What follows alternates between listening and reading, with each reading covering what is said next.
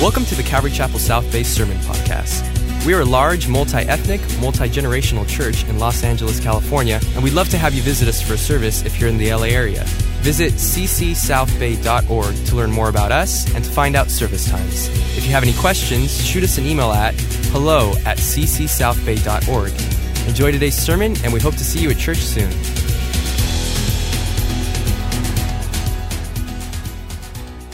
If you turn to Joshua chapter 6, Joshua 6, we'll pick up in verse 17. As we left last time, the children of Israel were given the victory. Remember, they were fighting from the victory, not for the victory. God had already promised what he was going to do, he had already given them instruction on how to do it. They did it. In essence, we're at the crux of the walls coming down. They've traveled the seventh circuit. Uh, they've blown the trumpets, and all that's left really is for the walls to come tumbling down.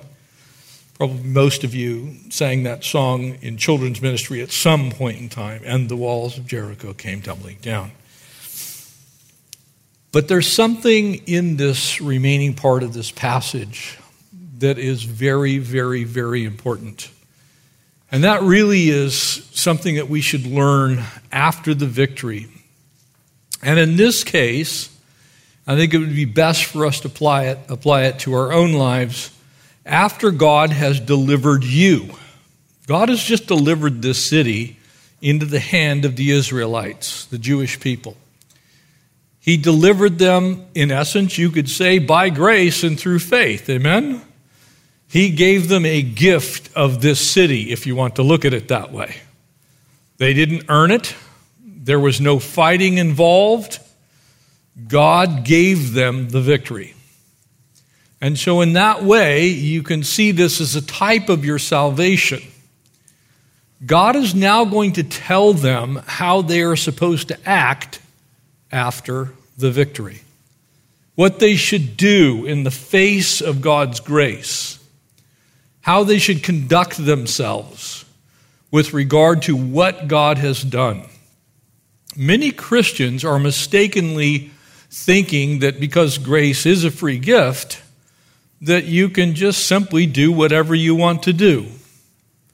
There are people who name the name of the Lord that engage in all kinds of behaviors that the Bible, quite frankly, says we as the children of God should not engage. Those things are called sin. It's behavior that's not becoming to a child of God. God is going to address that issue now. And so, would you join me in prayer? We'll pick up in verse 17 and finish chapter 6. Father, we thank you for your goodness to us, for your word, and for the power that it has to transform our lives. We pray, Lord, that you would use this time in your word for your own glory and for your purposes, that you'd speak to us. Anoint your word, give us ears to hear and to receive and to do with it as you would have us do. In Jesus' name, amen. Verse 17 And now the city shall be doomed by the Lord to destruction. Now I will tell you that this chapter, along with the instructions to the children of Israel that are found in the book of Deuteronomy, specifically in chapter 20, on how the Israelites were to treat those peoples that were in the land that they're going to conquer are disturbing at best. Because we live in the age of grace. We live in that time when God has redeemed us by His grace, and He's caused us to love God and to love our neighbor, actually, to do good to those who spitefully use us for His name's sake. And so we live in the age of grace. You have to remember that the children of God, the Israelites, did not live in the age of grace. They lived under the dispensation of the law, and they were to conduct themselves by the law. And that law gave very, very strict consequences to sinful behavior. Now, praise God that by grace and through faith you've been saved and those consequences to sinful behavior were paid for at the cross of Christ. But that does not make what God did for you cheap, tawdry, nor does it give you the right to do whatever you want with your life. And that's in view here in this chapter. Now the city shall be doomed to destruction, it and all who are in it. Man, woman, child, and animal, we're going to find out. Only Rahab the harlot shall live she and all who are with her in her house, because she hid the messengers that we sent. And you, by all means, shall abstain from the accursed things, lest you become accursed when you take of the accursed things. Church, sin defiles. Accursed things still to this day defile God's kids. And we are not to afflict ourselves with accursed things. The children of Israel lived in a time when that could get you killed. You live in a time when that can cut you off from the grace of God. It, it, can cause you to be outside of God's blessing. And in fact, it might cause you to be so deceived that you actually think you're saved and you're not. Abstain from those things. Why? because you might become accursed when you take of the accursed things and make the camp of Israel a curse and trouble it. Sin not only has consequences, sin is infectious. Sin always has, accursed things always have done grave damage to those who name the name of the Lord. It stains the church and it stains the person. It can stain your family. It's destructive. It's never been anything less than destructive. And as believers, especially because we live under the grace of God, we should be especially attuned to the fact that God doesn't desire for his family to be sullied with the things of this world. He's called us to be holy. He's called us to be set apart. He's called us out of those things. He has not saved us so that we can do whatever it is that we want with everything that we possess including our own bodies, our minds. But all the silver and gold, the vessels of bronze and iron, are all consecrated to the Lord, and they shall come into the treasury of the Lord. What do we do after the victory? I want you to notice something. God is asking of them 100%. He's not giving them the option, well, you can kind of sort of do some of these things. He's basically saying, here's what I want you to do and you need to do it fully and completely. First and foremost, you need to wipe out every living thing that's in the city. And the question would come into our minds any rational thinking person is why would God do that? Everything that was dedicated to the Lord was to be separated unto the Lord. That principle still stands. Everything that is dedicated to the Lord, that would be you as a child of God, is to be separated unto the Lord. Your body belongs to God, your mind belongs to God, your strength belongs to God, your possessions belong to God. And I think this is one of those oft forgotten principles that because we're saved by grace through faith, that we kind of downplay. We are to be separated out for the work of the Lord. We are not to be stained by the things of the world. Why is that important to us? because those things have consequences. Notice the consequences. And so the people shouted when the priest blew the trumpet. And it happened when the people heard the sound of the trumpet that they shouted with a great shout, and the wall fell down flat. You might remember the photos that were taken uh, during Dr. Kenyon's excavations, during Dr. Wood's excavations. The walls literally are laying flat, and they fell inward. Now, notice what happens. And then the people went up into the city, every man straight before him, and took the city. And they utterly destroyed all that was in the city, both man, woman, young, old, ox, sheep, and donkey with the edge of the sword. Seems kind of extreme, doesn't it? Seems like maybe an overreaction to sin. I mean, after all, You know, aren't we all sinners? Don't we all need God's grace? The answer to that is, is absolutely yes, we do. We all need the grace of God. The problem is, in this particular case, that God knows when people are not going to repent, when people refuse to give up the sin that they're so radically engaged in. God is a God of mercy. God is actually desiring for those people to change. But when you first glance at this, when you read this passage, what you don't get along with it is how long God has actually tarried with this particular group of people and allowed them to do their own thing. By the time we get to the intertestamental period, by the time we look at these people groups that are now in view for us in this particular book, when we look back to the book of Exodus, you're going to find that there have been 440 years that God gave them the presence of the children of Israel and the law and God's holiness and all of those things that we would say would be the witness of God in the world, God gave them 440 years to repent.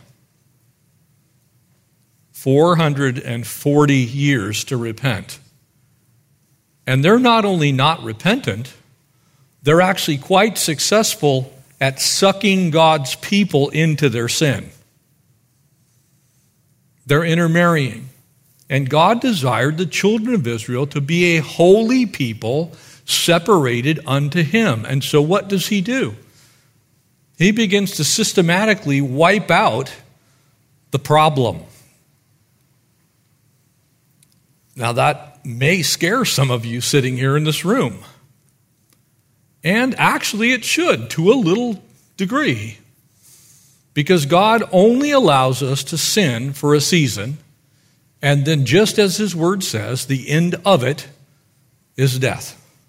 Might end in your own death. And, and yes, I'm actually making death threats towards you.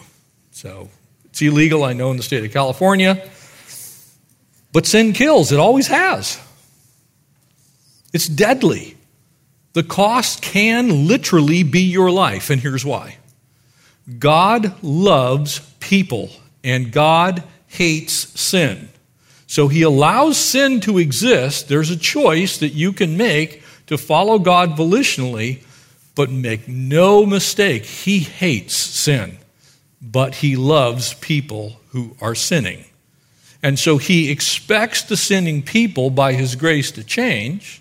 He thinks of you more highly than you probably think of yourself. So he gives you opportunity that you were supposed to take. And when you refuse over time, as Pharaoh did, to repent, then God has no choice but to make sure that you don't poison the rest of the people. That you're not the cause of other people's fall, other people's stumble. He loves people too much to allow your sin to affect people in such a way that they may be drawn away. So, this is a warning to us about living lives that are filled with sin as people who are named amongst God's children. It's a strong passage. God basically says, they're not going to repent. I am going to destroy them. This is not actually unique. Deuteronomy 20, if you want to look at it later, Verse 15, it says this Thus you shall do to all of the cities which are far from you, which are not the cities of these nations, but the cities of these peoples, which the Lord your God gives you as an inheritance. So, this is the word that Moses wrote as he authored the book of Deuteronomy, instructing the people on how they should live related to the revelation they had of God. And notice it's not, we'll just talk to him really nice. Continue to, you know, kind of just let them go and do their thing. But the cities of these people, which the Lord your God gives you as an inheritance. So this is the cities of the promised land that's in view. It's not the faraway cities, it's the cities that you yourselves are going to inhabit. Now, localize this for you. This is your family. This is your house. This is where you live. This is your church, would be a really good way to look at this. God has called us out to be a holy people. He's placed us in a larger group of people called the church. God's church is supposed to be holy as God is. And so he puts us into the church. And so what God won't accept is not sinners that don't know him sinning, but people who do know him sinning. God hates sin because it destroys. And once you have come to faith in Christ, or once you have known of the goodness of God, it is not a wise thing for you to persist in sin. Because God's called you out. He saved you for a purpose. He's redeemed you from all of those things. In the Old Testament, here's what happened You shall let nothing that breathes remain alive. Now, this was written while they were still in the wilderness. So they've spent that 40 years wandering. So there's 400 years that they were in captivity plus 40 years in the wilderness. 440 years. Nothing, but you shall utterly destroy them the Hittite, the Amorite, the Canaanite, the Perizzite, the Hivite, the Jebusite, just as the Lord God commanded you. Why would God say that? Why would God do that? It's hard to wrap our heads around. I, I readily admit, it's like, man, I know who I am and I know what God saved me from. I know why I'm here today. I know why tonight I rest in the grace of God. And it's not because Pastor Jeff is perfect, Pastor Jeff. It's because Pastor Jeff has been redeemed by the blood of the Lamb. Pastor Jeff is still a sinner that needs a Savior. Pastor Jeff has had grace poured out upon grace in his life.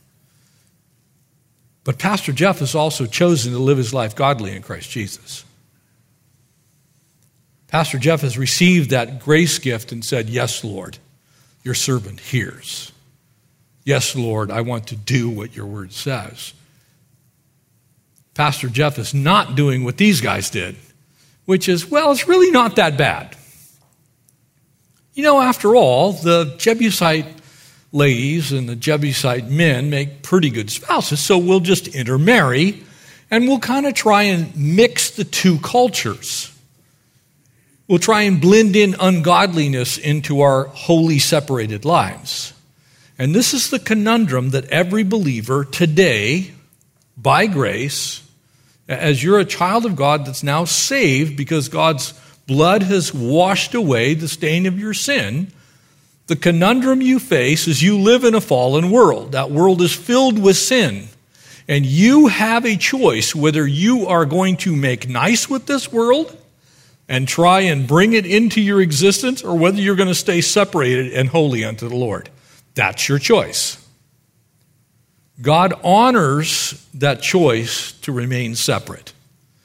Be ye separate, says the Lord. You're a holy. That's, in essence, the root word hagios. Holiness, saints, means separated. Separated to what? Separated to whom? Separated to God. And so the children of Israel refused to remain separated to the Lord. And God knew this about their character. And so, in order to save them from themselves, he says, I'm going to take some of the temptation away from you by wiping out these people that you're prone to fall in love with, prone to follow.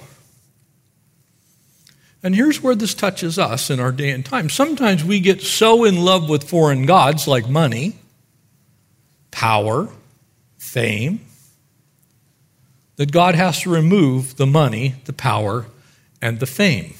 Sometimes it's education. God removes the power of that education. Sometimes it's our self reliance, and God removes the self reliance. He slays, in essence, the foreign God that has come into your house that you want to marry yourself to, that Jesus actually referred to when he said, No one can serve God and mammon. And it goes all the way back to the first commandment Thou shalt have no other gods before me. God wants you for himself. And so in this case, they were refusing to be separate, refusing to be holy. The cities that were far off didn't matter. They were no threat to God's character in the promised land. But the cities in the promised land, they were a threat to the character and nature of God because they were sucking the people in. It's a picture of God hating sin. Notice verse 18. Look at it very closely lest they teach you to do according to all their abominations which they have done for their gods, and you sin against the Lord your God. That's how much God hates sin. Now remember that while we're children of grace and we're no longer under the law, in other words, we're not going to be judged by the law, but by grace the moral standard that God has set forth in the Old Testament still stands. The way we relate to it now is by the blood of Jesus. But the standard still stands. If God hated sin in the Old Testament, he can't like it in the New Testament. Does that make sense? In other words, he hated the abominations of the foreign nations that were in the promised land. He hated the sin that was in the people he doesn't now like sin. He's not okay when we say, well, you know, just, you know, if you want a divorce, just divorce. It's okay. We live in the modern age. We figured some things out. If you want to be a homosexual, that's just fine with God now. If you want to watch pornography, don't, don't worry about it. It's not that. God's, God doesn't care about that stuff. He just cares that you received Him. That is what I call holy hogwash. That's holy hogwash. God is still holy, and his moral attributes that are clearly visible in the Old Testament are completely unchanged in the New. Completely. He is just as holy. He is just as upset about sin, so much so that the book of Romans actually explains this to us in chapter 1 that the wrath of God remains on the unrighteous. Just because you have grace available, even though you've received grace, God is still not saying, well, you know, just kind of marry foreign gods if you want. Live however you want. Do whatever you want with your body. That's why I've been telling you it is not your body. You do not have a right to do with it as you want. Not as a believer. The world can say that all day, and it's true as far as the world's concerned. Without Christ, you can do anything you want all day, every day, and you know what's going to happen when you die? You're going to perish eternally. But as a child of God, you've been redeemed by the blood of the Lamb, and your life is no longer your own. In fact, everything about your life, everything you possess, and your own body itself actually belongs to the Lord. And you're supposed to use it for His glory. You're not supposed to defile the holy temple in which the Spirit of God dwells. That would be you. That's you. It's not a building made with hands, it's you. God wanted a holy seed, a righteous people. In that sense, God was at war with sin. Exactly as G. Campbell Morgan said. And I want you to think of it this way be careful about what you think God thinks. Why do I say that? Because a lot of people think that God has to agree with me. The fact of the matter is, God does not have to agree with you. When God has previously spoken about what he thinks about anything and everything, that is still what he thinks. That's still what he thinks. So God didn't move into the 21st century and go, oh man, I messed up with the people in the lands of Canaan. I really should, I should have never had the children of Israel wipe those poor people out because they were totally innocent. They just didn't know what we know now in the 21st century. If they had had the ability to actually kind of sit down and talk it through, they would have proven that I was wrong on these issues of idolatry and worshiping false gods and offering their children on the brazen arms of Molech. You know, I really should have rethought that before I had him wipe out all the people.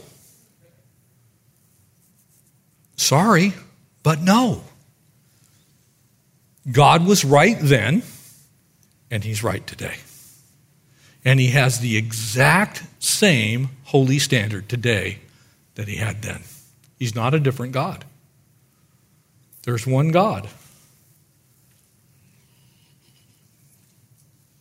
People desire to call their own shots. People would like to say, well, God now thinks this way. God still is against drunkenness. God is still against carousing. God is still against a party lifestyle. God still hates sin. So just because the advertisements on the Super Bowl make a party lifestyle look like something you should desire and everybody's doing it, God doesn't like it. We're supposed to be as He wants us to be, not how we want to be. So be careful about you thinking what God should think. Because in a lot of these issues, God's already told you what He thinks. And it isn't what the world thinks.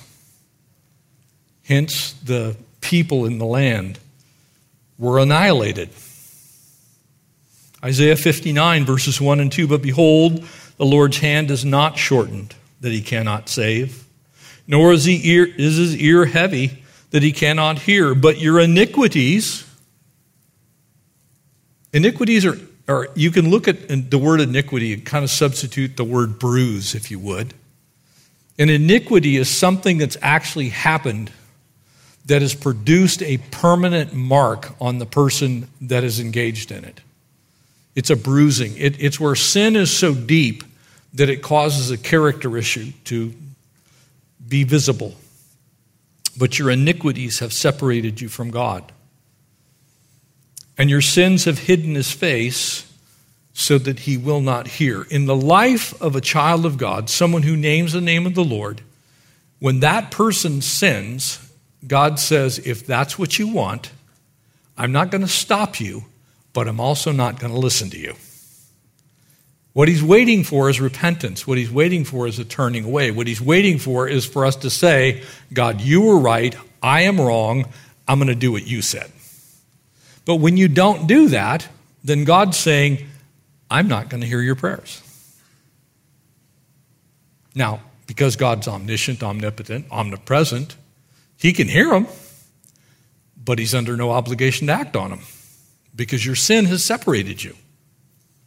And so the children of Israel were in that place.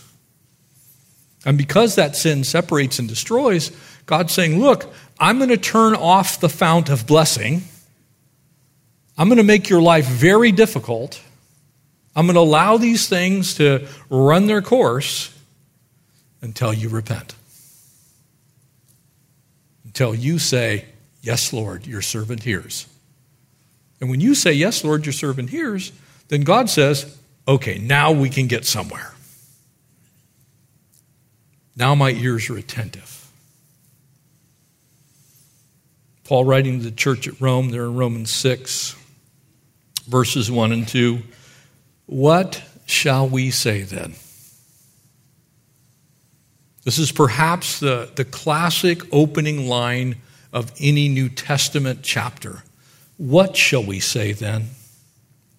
Shall we continue in sin that grace might abound? The question was, well, if God's grace is so abounding, it's so great, it's so wonderful, then if I keep sinning, isn't God just shown to be more glorious? That's the basic question that's being answered here in Romans 6. If God's a God of grace and I sin some more, then God forgives me some more. And so the world looks at it and goes, Look how much sinning Jeff did, and God forgave him.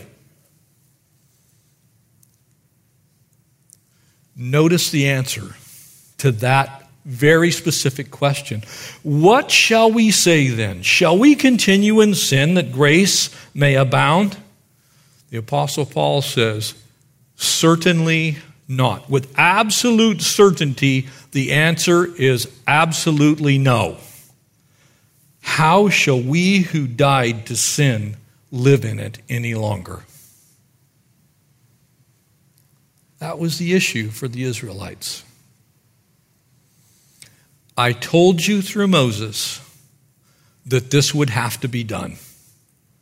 That there was not a chance in the world that I would allow you to try and live in that environment because my people can't live in sin.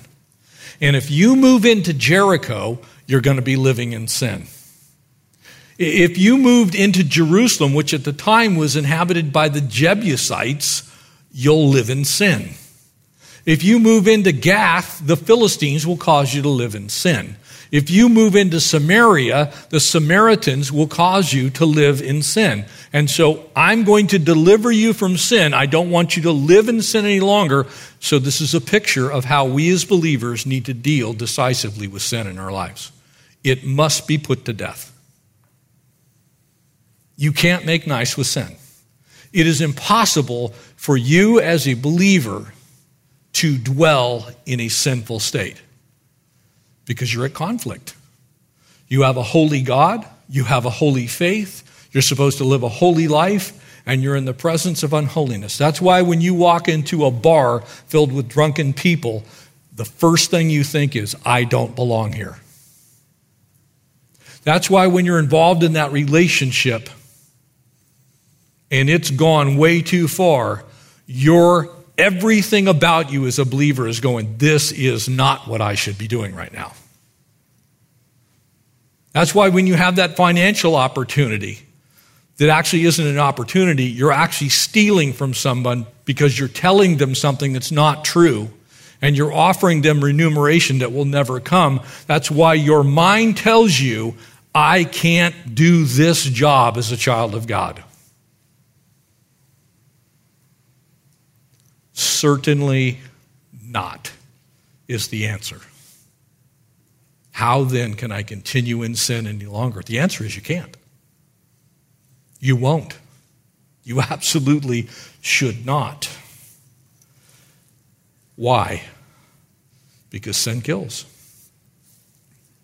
The 106th Psalm, verse 33 because they rebelled against his spirit, so that he spoke rashly with his lips they did not destroy the people. This is the same group of people.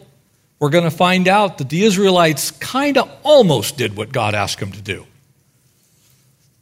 Concerning those whom the Lord had commanded them, but they mingled with the Gentiles. In other words, they kind of almost sort of did what God asked them to do they thought about it and they go, well, God can't really be asking us to do that. I mean, after all, they got nice farms and they got nice vineyards and they're, you know, those are nice people. And, they're, and, and God actually had told them, no, it, you will never be able to live this way. What happened? They learned their works, they served their idols, which became a snare to them. They even sacrificed their sons and their daughters to demons. They shed innocent blood, the blood of their sons and daughters, whom they sacrificed to the idols of Canaan. And the land was polluted with blood. You see, God was trying to prevent that. He was saying, don't go there. When the Holy Spirit speaks to you about issues of sin, that's God going, don't go there.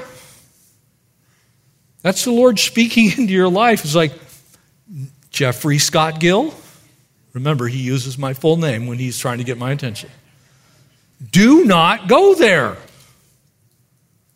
Don't say that. Don't do that. Don't buy that. Don't be that.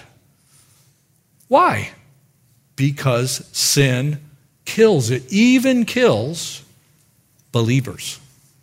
Now, it may not be a death sentence eternally but it will destroy your relationship with people, and it will definitely destroy your relationship with God to the point that you may not even know if you're saved or not. If you read the rest of this, thus they, were defiled by their own works. They played the harlot by their own deeds. And therefore, the wrath of the Lord was kindled against his own people. Now, again, you're a child of God by grace through faith. God's not looking at every single thing that you do and going, okay, now's the time I get to barbecue Jeff. Yep, that's it. He's done. Don't, don't get that opinion. Don't take the legalistic view of it. It's a warning. Why do we have warnings? Because somebody cares enough to remind us if you go around that curve at 55 miles an hour when it says 15, you're probably going into a canyon. You're likely going to crash your car. You're probably going to go across the line. You may kill yourself, or worse yet, some innocent person on the other side of the road.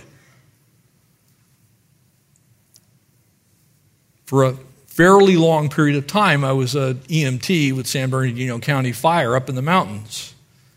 And inevitably, there was always the driver of the lifted four wheel drive with massive tires that they thought would grip in the snow, that thought somehow that they were immune to gravitational force during the winter. And that was usually a male, someplace between 18 and 27. Driving 55, 60 miles an hour, and it says 35 when it's dry. No, it doesn't say when it's dry, it just says 35, period. So add ice into the mix. I can't tell you how many people were put in on backboards, extricated from cars, cut out of their vehicle because somebody wouldn't follow the warning signs. Warning signs are there for a reason. When God warns us, it's because he loves us. Remember, the book of Hebrews says that God chastens those whom he loves, and if he doesn't chasten you, you're not even one of his kids. So when God says ahead of time, that's heading towards a chastening, that's a good time for us to go, hmm, not going that way. That's why those Hebrews passages should startle us, scare us a little bit. Once you're enlightened, if you fall away, and that doesn't mean if you sin, that means if you reject the grace of God, it's a one way deal. God doesn't look at it and go, well, just get saved again. Be careful. Sin still kills. Little known fact to a lot of people you realize if the Israelites had actually done what God asked them in the book of Joshua, that the book of Judges would have never been written?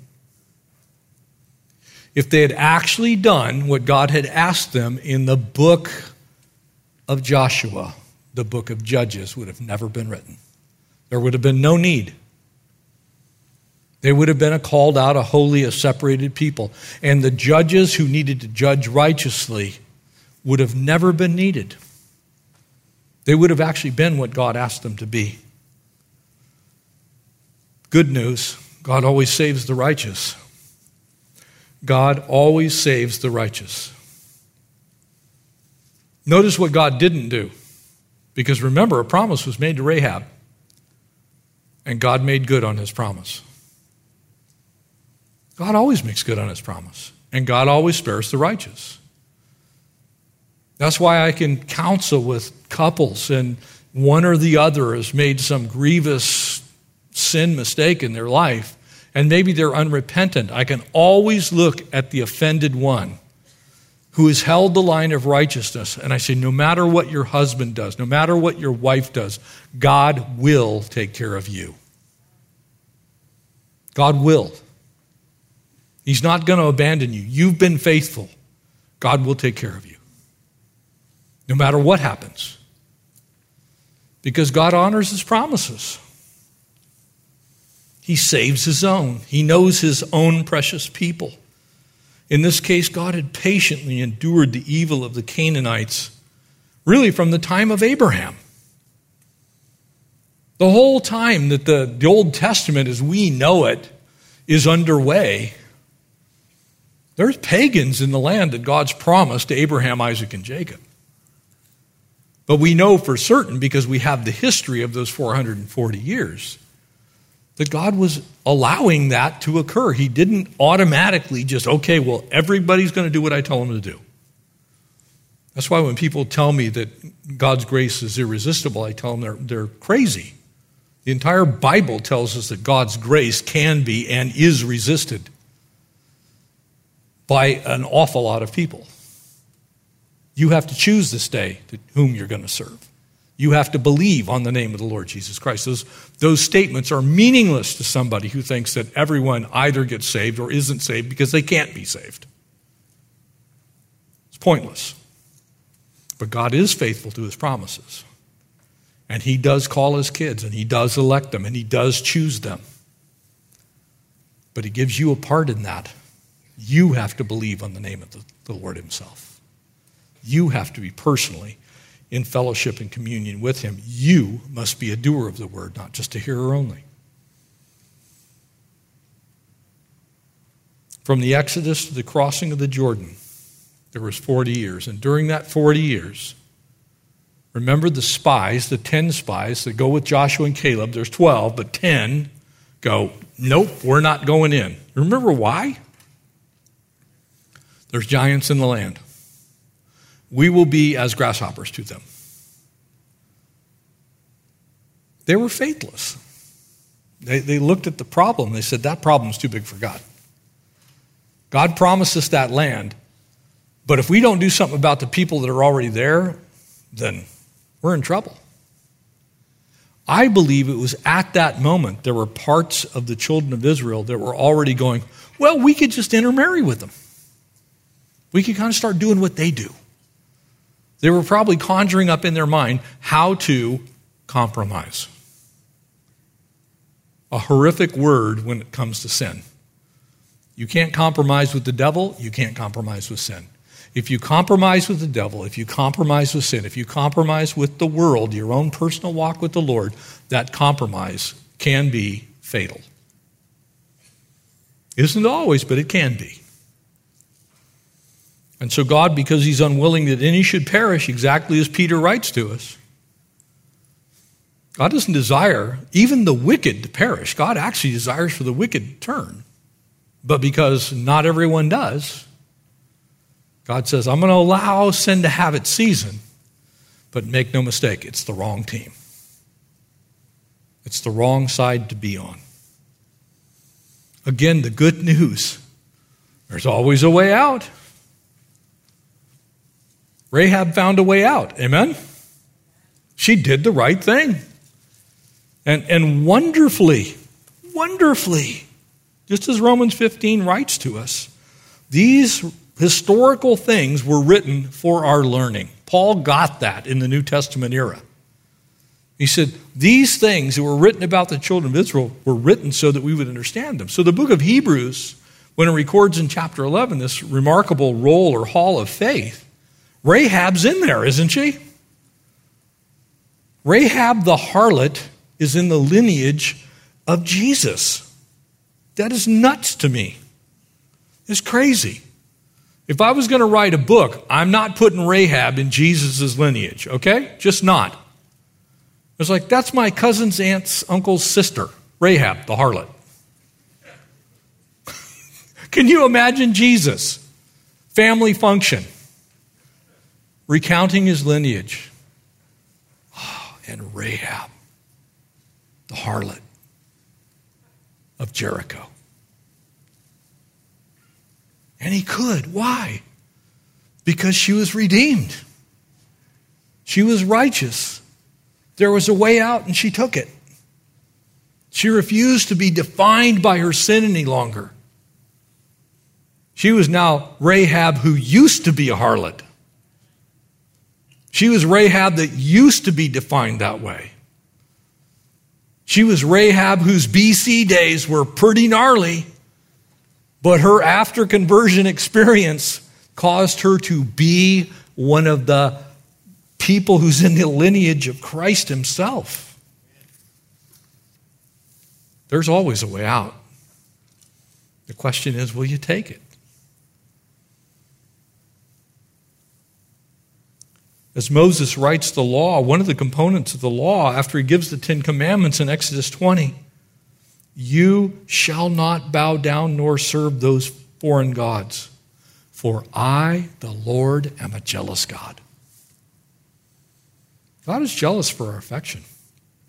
He's like every good husband, every good wife, there should be a holy jealousy.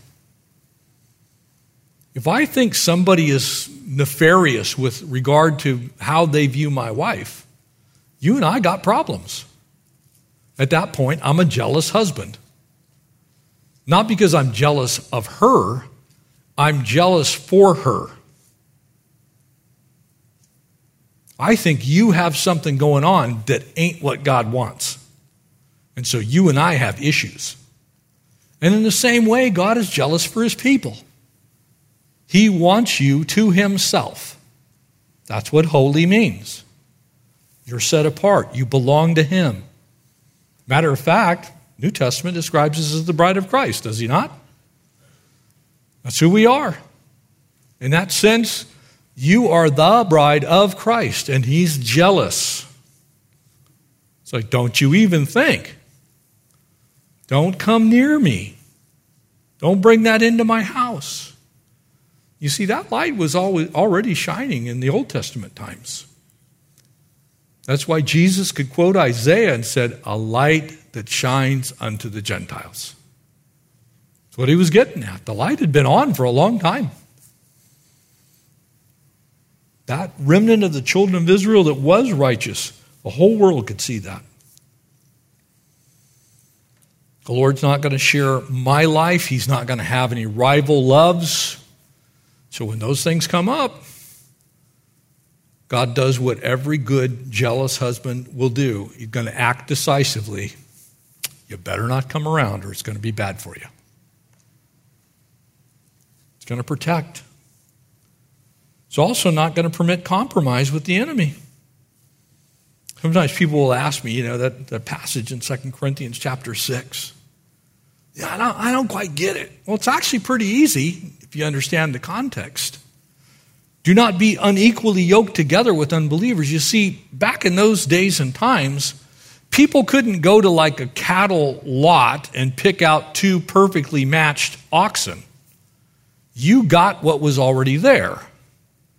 So, what you had to do was fashion the yoke to fit the two oxen that you actually had. And so there was no, there wasn't the yoke shop at Sears, okay? You didn't go in there, it's like, well, I'd like a 12, please. No, you actually made the yoke fit the oxen. And so, as believers, because we are yoked together with God, there can't be any unequal yoking. You, you, you can't take this thing that is the unbeliever and the believer and put them together because there's no yoke suited for that purpose. They don't fit together, they won't plow the same direction. They won't do the, the job that we've been called to do. Paul addresses that when he says, For what fellowship has righteousness with lawlessness? So, what had God told the children of Israel while they're here in the land? I don't want even a remnant left of that evil because you'll be unequally yoked to unbelievers. You'll, you'll, you'll bring that into your house, you'll bring that into your relationships. You will be tempted and tested, and you're not going to survive that, so don't do it. Don't be unequally yoked. As Paul continues that passage in, in 2 Corinthians 6, Verse 15 says, What accord has Christ with the devil, with Belial? Or what part has a believer with an unbeliever? You get the picture? What agreement has the temple of God with idols? That's an Old Testament example in the New Testament. That's what happened in Canaan. There was no agreement with the idols and the temple. You can't put them together. It's not There's no yoke that will yoke those two things together. It's an impossibility. And so if you do it, you do it to your own peril. You're going to be pulled towards the idols. I dwell among them, I walk among them, I will be their God, they will be my people. And therefore, verse 17, 2 Corinthians 6, therefore, come out from among them be separate, says the Lord. Do not even touch what is unclean, and I will receive you. There's always a way out. But that way out will not be hand in hand with the enemy. You're, you're not going to be able to make nice. If you know anyone who's made the mistake of marrying an unbeliever, they can tell you the horror story of being unequally yoked. What that's done in their life how there are two directions they're trying to go one towards the Lord, one towards the world.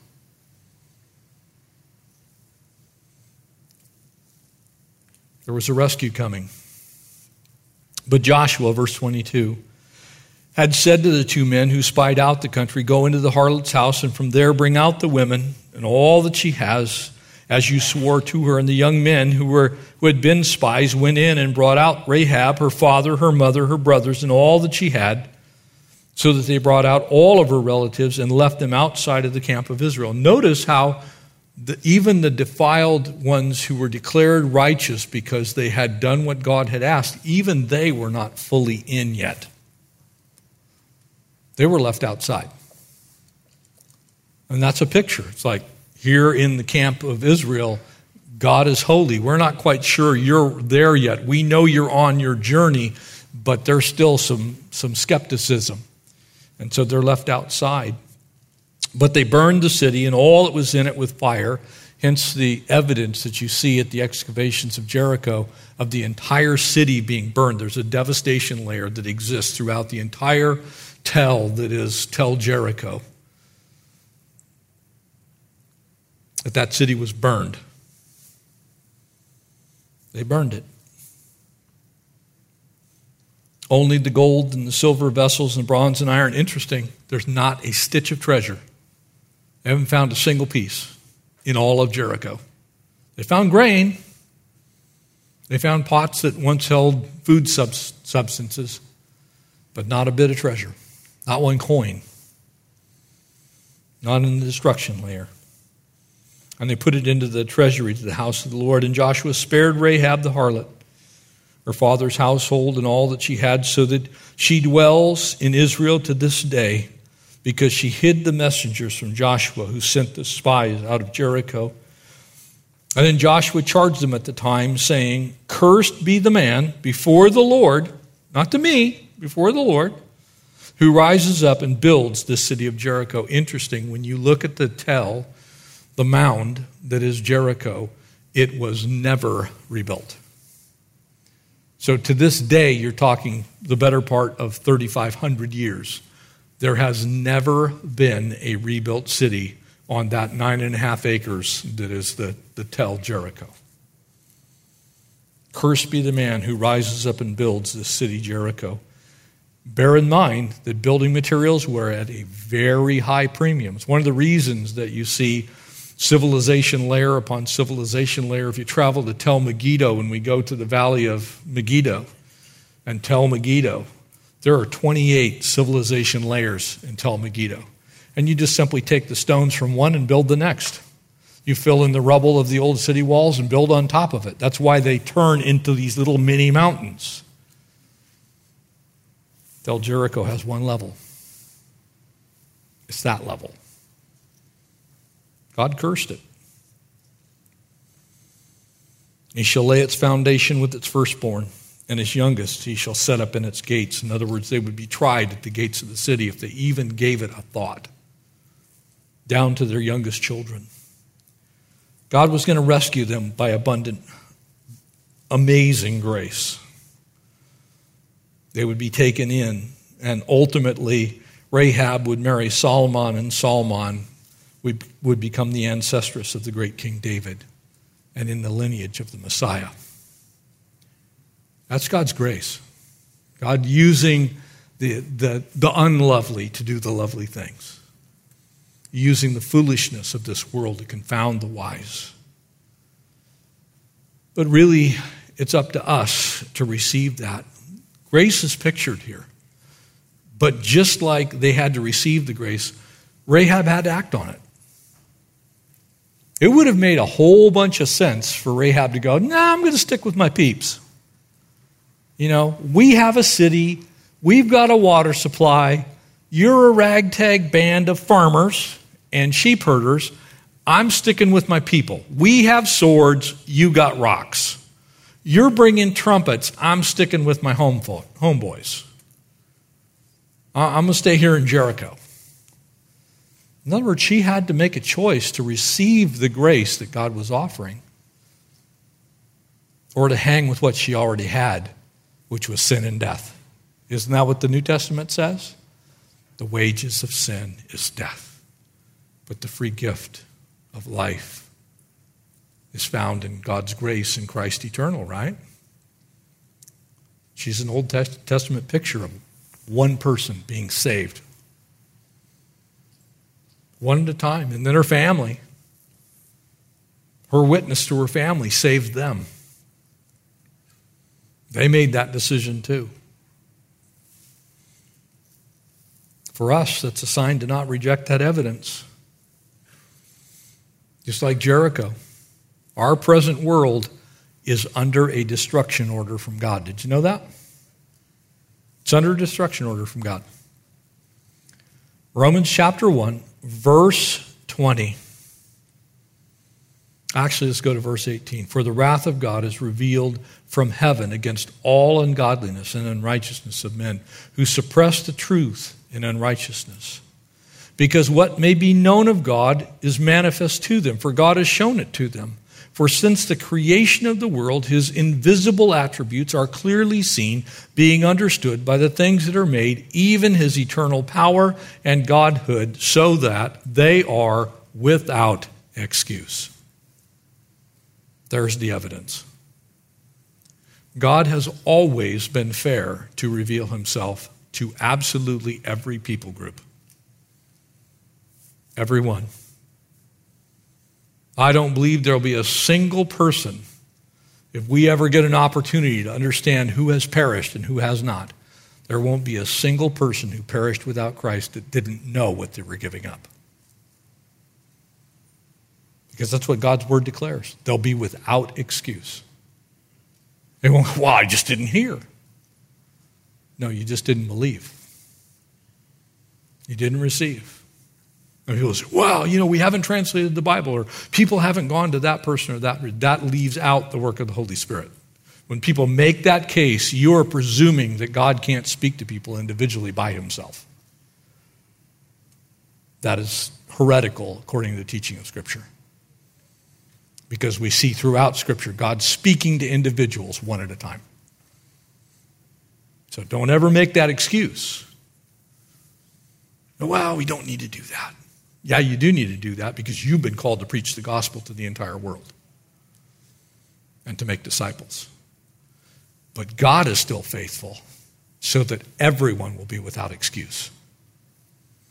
Those two things go hand in hand. The question is, what have you done with the evidence? Ultimately, people can believe and be saved. The tragedy is when people are lost because they willingly reject the evidence. They won't receive the light. Don't let that be you. Don't let that be anyone you know. And for us who remain, let God call the shots. Notice verse 27 So the Lord was with Joshua, and his fame spread throughout all of the country. The picture is this God had been absolutely truthful and accurate with Joshua. He had said, This is what's going to happen. This is what we're going to do. This is what you're going to see. And absolutely every single point happened. There was not a single thing that God said that he didn't do. He bore witness of himself. He said, This is what's going to happen. This is what I want you to do. But it was on them to receive it, it was on them to believe it, it was on them to do it. And some of them chose not to, and we're going to find out who that is in chapter 7. We're going to see what comes of it from Achan's sin. Moses, in essence, had been warning the Jewish people against idolatry and the danger of following those false religious practices of the people in the land of Canaan for a long time. And now they got to see the effect of it. The truth is, Jesus was absolutely accurate when he said, No man, no man can serve two masters. That the result of serving the wrong one is not a good thing. You know, people sometimes debate with me, well, I don't think hell is real. Well, then you don't agree with Jesus. Because Jesus called it a furnace of fire. Jesus said that. That's not Jeff, that's Jesus. John compared it to a lake of fire, an unquenchable fire. John the Baptist is what he said. Hell's a real place, but it wasn't created for mankind, it was created for Satan and his angels. And you're going to have to fight over the evidence. You're going to have to claw over the good things that God does to get there. You're going to have to be deliberate about wanting to perish. It's not just going to happen to you accidentally. God is speaking the gospel, God is making his will known. God made Joshua an example of what it's like to follow him. But it wouldn't take very long, and as we read through this book and into the book of Judges and then into 1st and 2nd Chronicles, that even the great kings like Uzziah began to rest and trust in their own power and their own abilities and it didn't go good. And so the moral of the story is with, is with this particular chapter God is a consuming fire. Moses was right. And what happened to Jericho is a picture of what happens to people who deliberately sin. And so you have this contrast. Do you want to be saved? Do you want to be burned? That's the two options. They're saints and ain'ts. They're saved and unsaved. There's people going to heaven, there's people going to hell. There's only two roads. Narrow is the way. There's only two roads, and narrow is the way that leads to righteousness. Only Rahab was saved and her family. What about you? What about people you know? What have you done to show them the goodness of the Lord in the land of the living? That's the question. Joshua, we're going to find out, spent the rest of his life serving the Lord, making sure that people knew who his God was. His life testified of that all the way to the end. He didn't do the same thing all the time, but he had the same testimony all the time. And I pray that we do that too. So, what to do after the victory? Time to stop sinning and get right and then give him the glory for absolutely everything that happens. Amen? Amen. Let's stand and we'll close in prayer. We'll have some pastors down front available for prayer. Father, we thank you.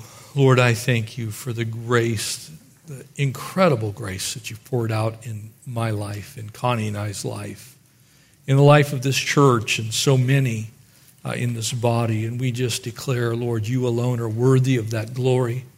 And Lord, we ask that you would just make these areas of our lives that need a touch, need a change, visible, and give us the power and the strength to take that decisive action against those things which are contrary to your will. Lord, thank you for these passages that are reminders, that are warnings, Lord, really, uh, of not following you of walking in a way that's not indicative of who we are as children of God. Help us to be that called out people that honors you with every breath. Lord, we love you, we bless you, we thank you, and we just give you, Lord, our lives, that you would use them victoriously to tell the world about your grace. In Jesus' name, amen. Thanks for listening, and we hope you were encouraged by today's message. If you have any questions or just want to check us out, make sure to visit us at ccsouthbay.org. God bless you guys, and we'll see you next week.